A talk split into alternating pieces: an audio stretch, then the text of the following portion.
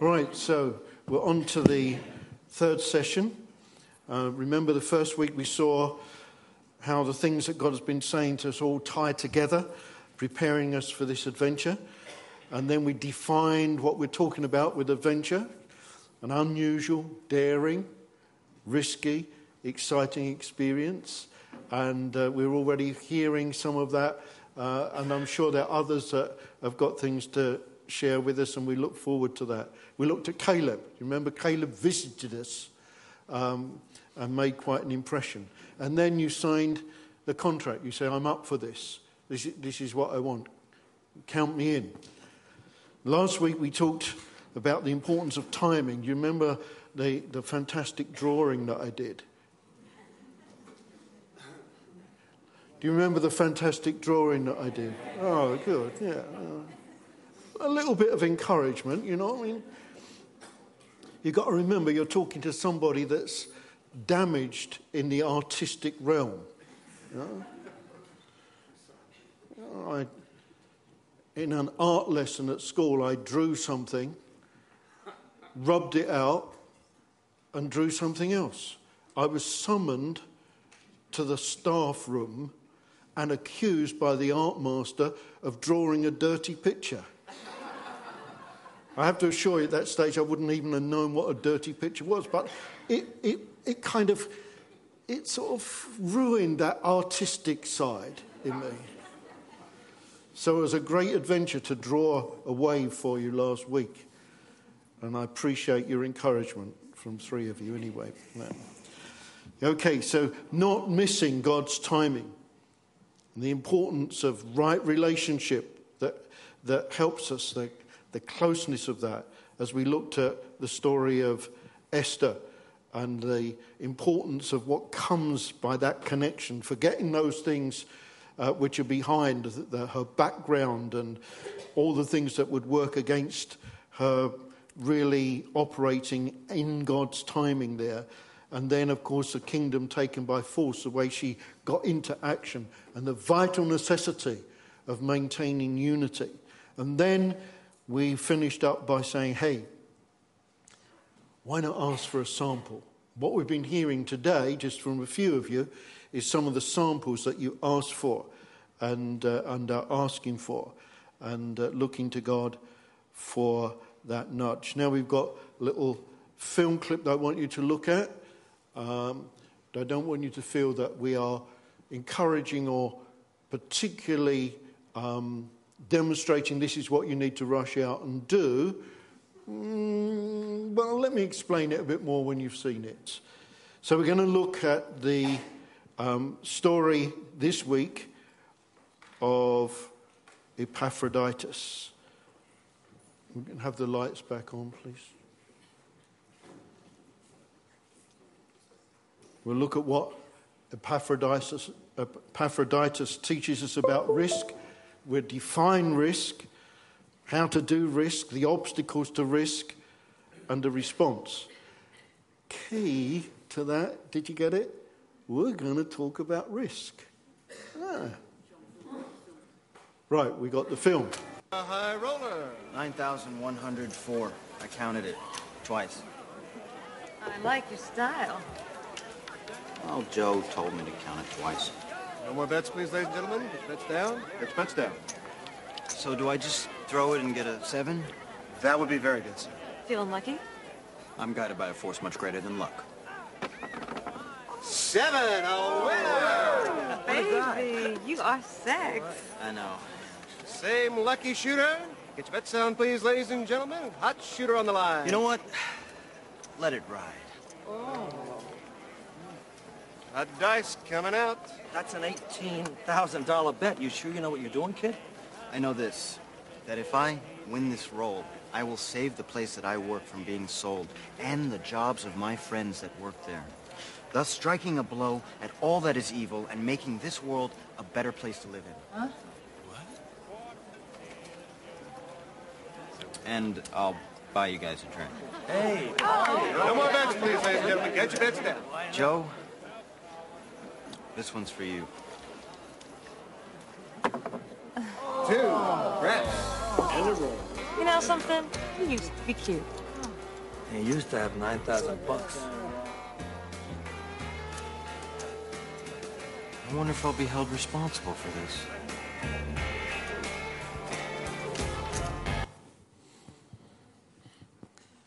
Now, I don't want you to think that, oh, this is a promotion of going to the gambling table, all right? I want you to get the point. What was the point?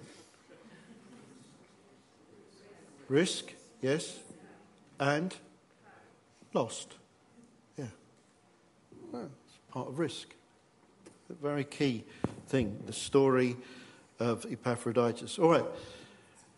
Let's maybe hear a little bit more to help us grasp something of this. Hello and welcome back to Keep Your Eyes the Prize, ladies and gentlemen.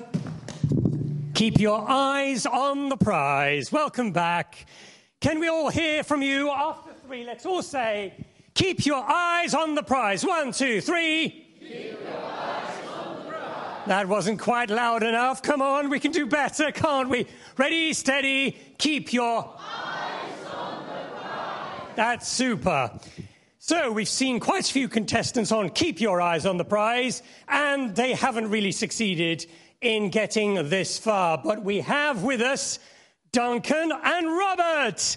Give it up for Duncan and Robert. Just before we close for the advert break, you remember that Duncan and Robert were against Tisha and Fiona, and Tisha and Fiona had to go away. We had to say bye bye because they weren't able to keep their eyes on the prize. Now, just to remember, the prize is here. Everybody say, ooh! Louder, louder, come on! I will only give them a very brief glimpse of the prize.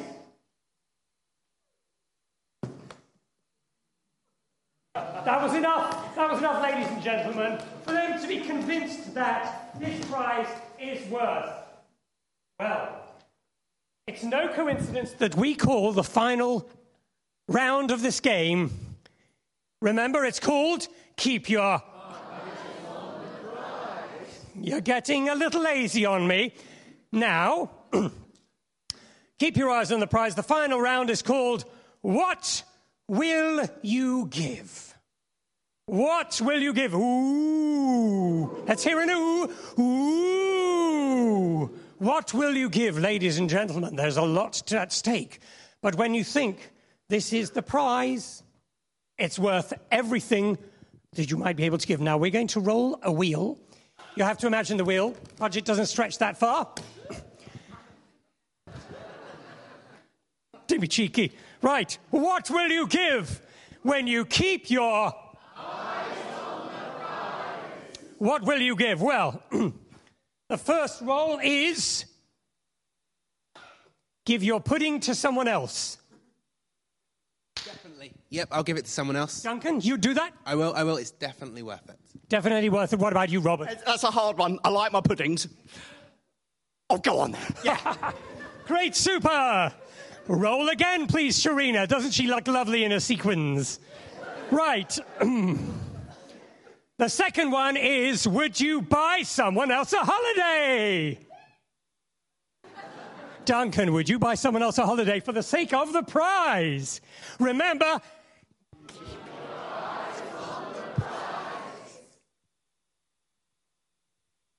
I'd like to go on holiday myself. right, Where, where's this holiday to? the Bahamas. How long? Three weeks. Three weeks. Oh, gosh. Virgin Air? Uh, I can't do it. I really. Oh, Duncan! Ooh! The prize is awaiting. Look at the prize. Remember what you saw? Yes. Better be downgraded to a camping holiday. That doesn't sell it for me, I'm afraid. Can't do it. Duncan, Duncan, ooh! What about you, Robert? Can you do it? yes, go on, go for it. You can buy someone else a Virgin holiday for three weeks to the Bahamas. And you're going to have to sit down, Duncan. Thank you, everyone. Big, ha- big hand for Duncan. He did well. We're down to the last man standing. Mr. Mr. Robert, can he give everything? Yes, he can if he.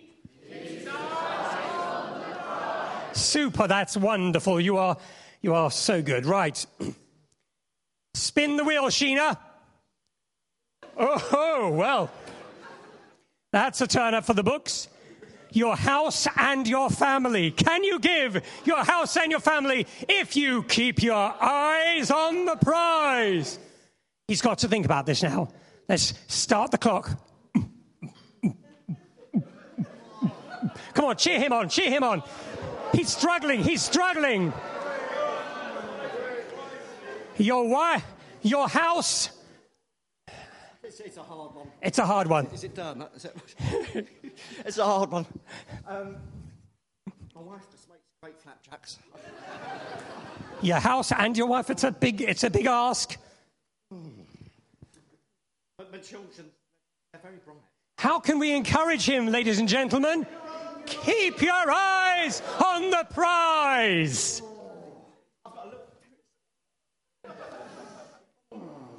It's the lot for the sake of the prize. Ooh. You're going to do it. Wow, magnificent, Robert. This is it. This is the big one. There's only one thing. There's one more thing left on the wheel.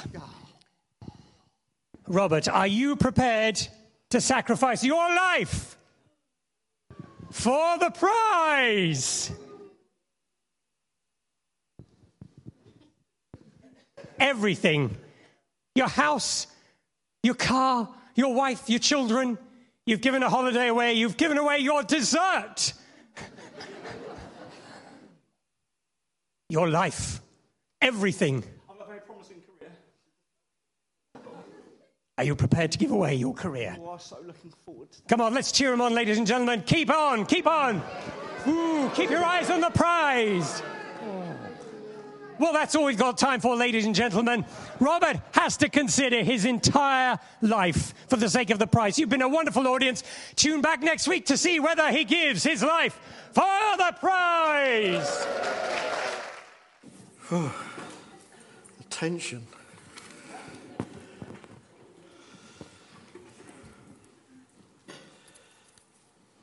Let's look at Epaphroditus. Remembering what we've heard, remember what we've seen. Epaphroditus. Let's just read the story. Yeah, I suppose it necessary, this is Paul writing to the Philippians. I suppose it necessary to send to you Epaphroditus, my brother. Hmm. My brother.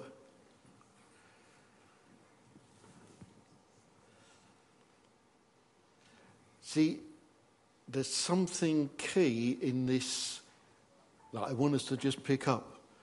And companion in labour and fellow soldier, but your messenger, and he that ministered to my wants. You see, risk is motivated by the love for God, love for each other, and love for the message. Keeping in front of us the purpose that God has set before us, but our hearts being motivated by the love for God, love for each other, and love of the message. We see here my brother, a real relationship. You risk something for someone that you love. Love for God motivates us towards the issue of risk. Love for each other. There's a selfless element in that, for he longed, verse 26, he longed after you all, was full of heaviness because he'd heard, because you'd heard that he'd been sick. Selflessness in that situation. You know, when we engage in adventure, we do have to take our eye off of ourselves.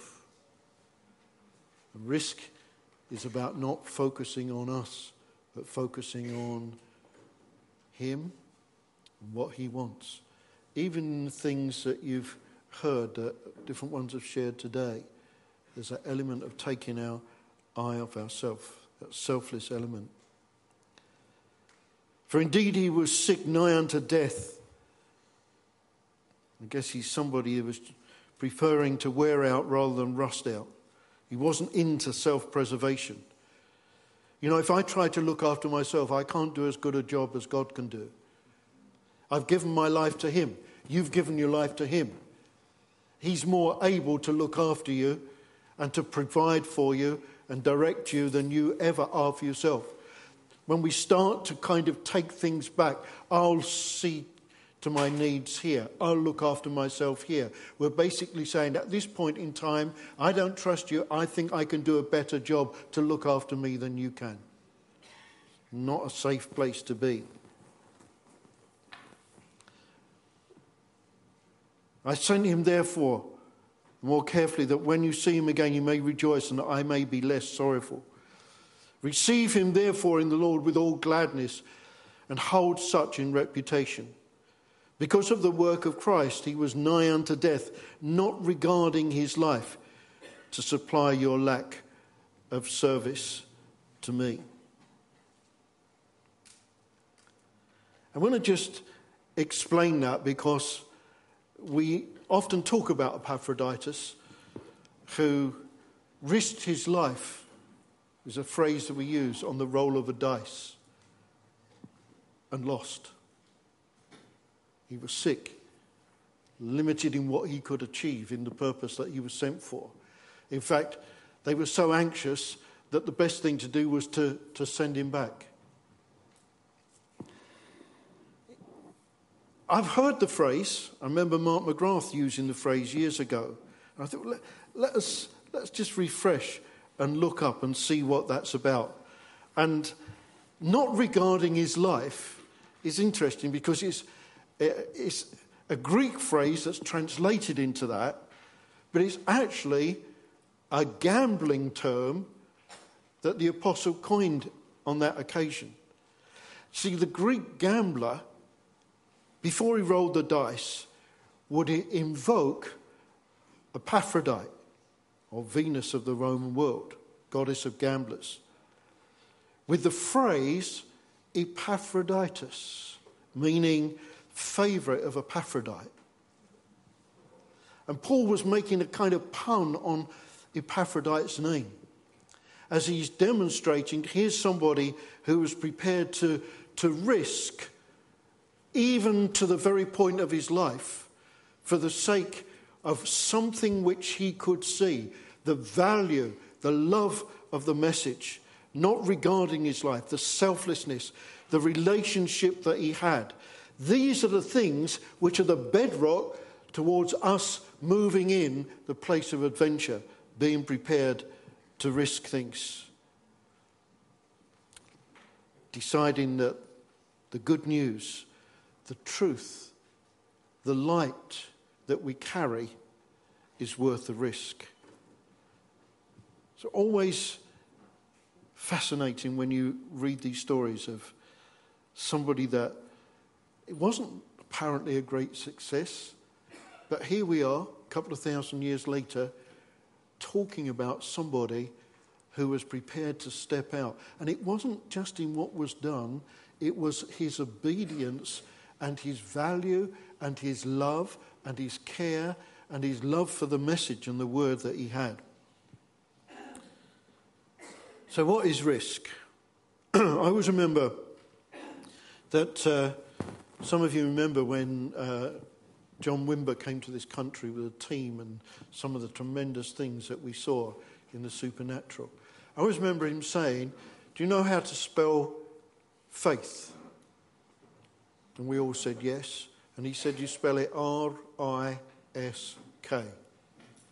And it was very interesting because he, he was obviously seeing an awful lot of significant things happen. But he explained every time you, you step out, there's a kind of risk factor involved. There's a kind of adventure. You know, it's kind of it's about living life on the fast lane, or as the Bible puts it, I've come that you should have life and you should have it more abundantly. that you should enjoy, that you should have fun, that you should live on the edge instead of becoming boring and predictable and yeah, have fun. Give somebody a little nudge and say, have fun.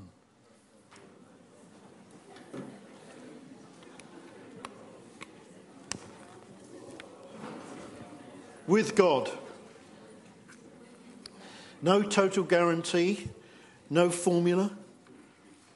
Stepping out on that nudge, simply on the basis, like we've heard today, it could be what God wants. Not talking about flipping a coin. We're not talking about a game of chance. It's a sense of saying, hmm, I'm not sure, but this could be what God wants. And sometimes, as you step out, the thing becomes more certain. And sometimes, when you step out, the queries become greater. There's no formula.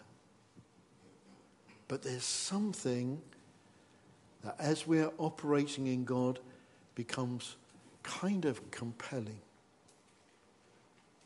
I remember stepping out to go and find two people.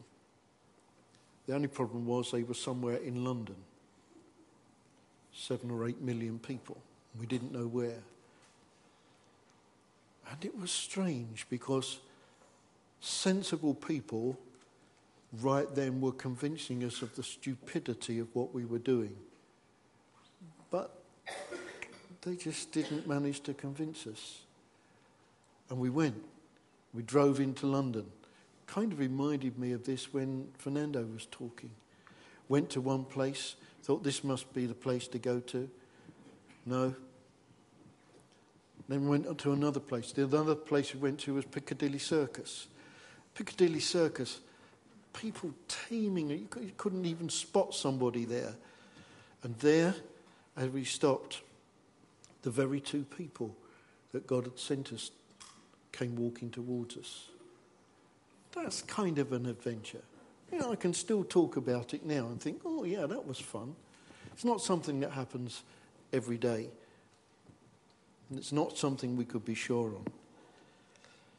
Remember the uh, story of uh, Jonathan and his uh, armor bearer who never did get a name in 1 Samuel 14, verse 6. The encouragement that Jonathan gave him was hey, let's go up after the Philistines and perhaps God will help us. That's not a very strong guarantee. Maybe God will help us. And of course, they had this fantastic victory. But he was going out, the armor bearer, no name, just some servant. He was going out on the basis that perhaps God would help and God would engage. Remember the story of Daniel's three friends, Meshach, Shadrach, and Abednego, when they wouldn't bow down to the image and they were to be cast into the fire. They said this in Daniel chapter 3, verses 17 and 18. They said, You know, God could save us. But even if He doesn't, we're still not going to bow down to you or your image. We're still going to stick with the thing that we believe. So I suppose the question is about standing with our decision, our risk, if it does fall apart. On the basis that, you know what? I thought this could, be God. I thought it could be God. I was wrong. But I'll do it all again if I think and feel there's a possibility it could be God. I'm describing to you something of the risk in the adventure that we're talking about. The willingness, not necessarily being sure, no formula, no written guarantee, but the willingness to step out simply on the basis I thought it could be God. Not tossing a coin, not just doing what kind of we fancy, but I thought it could be God. Following that up. And I was wrong, but I'd do it all again. So, how do we do it? How, how do we do risk? Well, it's a choice. We don't accidentally wander into it. We make a choice that we're going to do this. We're going to speak to this person. We're going to serve this person. We're going to take this action. We're going to change this particular mindset or position. We see that Moses made a choice. He chose to suffer affliction with the children of God. Instead of living in the palace to become as a slave or servant, he made that choice. Risky choice. The choice that God had intended so that later he would lead those people. He gave up the palace in order to identify with his people. Focusing on what there is to gain rather than fearfully focusing on what we could lose. Kind of considering the potential of the loss worth the risk for the potential of the win. Last week we were looking at Esther. One of the things that she said in responding to the encouragement to speak to the king was a phrase which uh, kind of goes down through the ages. And if I perish, I perish. Now, actual perishing is not kind of often the first step. If I lose my job, I lose my job. If I lose this friendship, I lose the friendship. If I lose face, I lose face. If the plan flops, the plan flops. But I believe it could be God, and therefore I'm going to pursue it. Equally, the attitude that Moses had in Exodus 33:15 when he says, "Lord, if your presence goes not with me, carry us not forth. I'd rather stay in this awful place than go anywhere unless your presence, that it's in your will, it's in your purpose to go anywhere else. So let's look at some of the obstacles to risk. Remember the story of the, the parable of the talents? You know, where the, the story is that the, the master gave out these talents and uh, some used them wisely, but there was one who just buried the, what he'd got. And his basis for doing that, remember, was fear. I remembered what a harsh and difficult boss you were. That wasn't actually true. He had completely the wrong concept. He was wrongly placed in his understanding. See, the wrong view of God will actually adversely affect us taking risk. That God is on our side, that God wants us to have adventure, that God will prompt us, that God will give us a nudge here and a nudge there. That it's in the plan of God that we have fun. It's in the plan of God that we actually reach out and, and adventure and, and, and test and go beyond, and that we risk. That's in God's plan because He wants to see us fall flat on our face. Uh, can't, doesn't kind of tally with a God that gave His one and only Son for me. It's because He wants us to experience all that He's got for us. Life in its abundance, not just kind of existing, not just surviving. Generous, merciful, blessed God. Another obstacle is the wrong view of ourselves. Remember the children of Israel? They said, Oh man, we just look like grasshoppers. Grasshoppers in the sight of the enemy. Always amazes me the enemy hadn't said that. It was them that had saying it. They got the wrong view of themselves in that situation. What does he say? What is God saying? not what we're just kind of digging up within ourselves. What about the wrong view of the backup of the resources? Remember the story of the feeding of the 5,000? And uh, Jesus turns to the disciples and said, We need to feed these people. Oh, we've got no resource. I don't know where the shops are. We haven't got the money. There's too many people. We haven't got the resources. Rather than, Lord, what are you saying? Yes, Lord, you'll provide the way. Wrong view of resources. And then there's those voices of objection to adventure and risk. I'd be surprised if you haven't heard one. I'd be surprised if you don't hear one. But let's just kind of think about them and, and kind of categorize them. They're voices of objection. I don't feel like I'm on an adventure, I'm bored. Adventures are for others, kind of new Christians, people on the front line, people without the commitment and responsibilities that I have. I like the idea, but I see it with anxiety and fear and despair before I kind of see the sense of adventure. I'm too busy to consider anything else. Now, I'm raising these so that we understand that the enemy does have tactics and will use things kind of dropped into our head obstacles to taking a risk, obstacles to adventure. Let's put them out of our way. The current challenges I have right now are enough of an adventure, thank you very much. Mm, I used to be more adventurous. Mm. Yeah. This is not an age related thing. This is not a stage related thing. This is a heart related thing. I find my adventure outside the cloud, not doing things other than my particular calling, doing things I've been called to, not so much building the kingdom. I find it in adventurous pursuits or risking money or but actually there's something there that God wants to bring into his purpose something that you already have.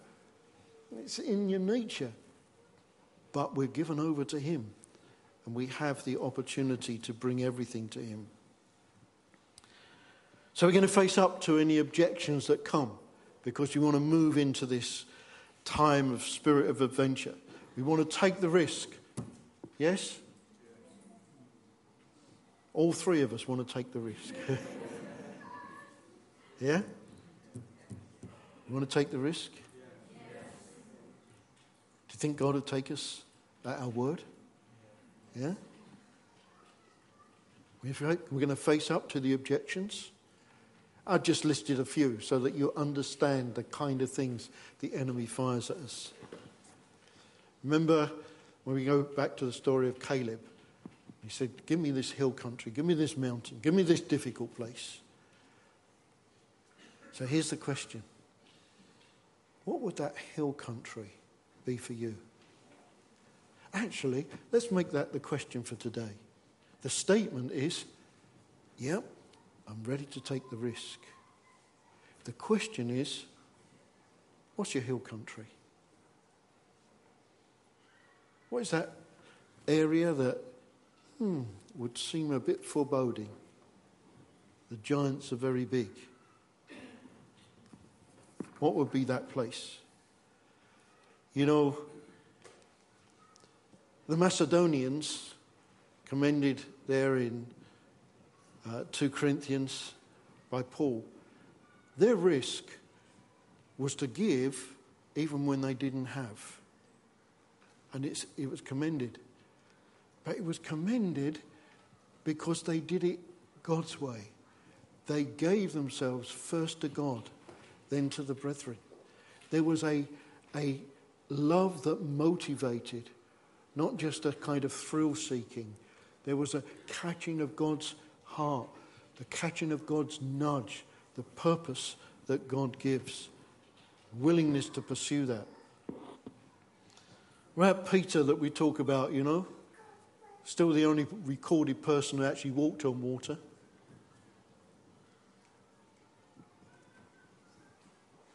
That was a risk. That was an interesting experience. Yeah, he needed Jesus to help him. I'm always glad that Jesus is there to help us. Walking on water. What about David and Goliath? You know, he could see the size of the giant, but he could also see that there was something of the testimony of the living God that needed to be focused on. So we're into some adventure. Talk to you about property. Yesterday we had shout. Let me just take you back a little bit. The young people. How many of you remember Here Comes the Boom? Yeah. That was a, a very significant build up. And then there was the risk. Do you remember that day away? The Holy Spirit day? What if the Holy Spirit didn't come upon you? Yeah, there was risk, but it's moving in the nudge and purpose of God.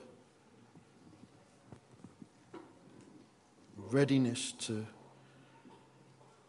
to deal with what needs to be dealt with. Sometimes it's the nudge is to confront or correct someone. All advance carries risk. Anything new carries risk.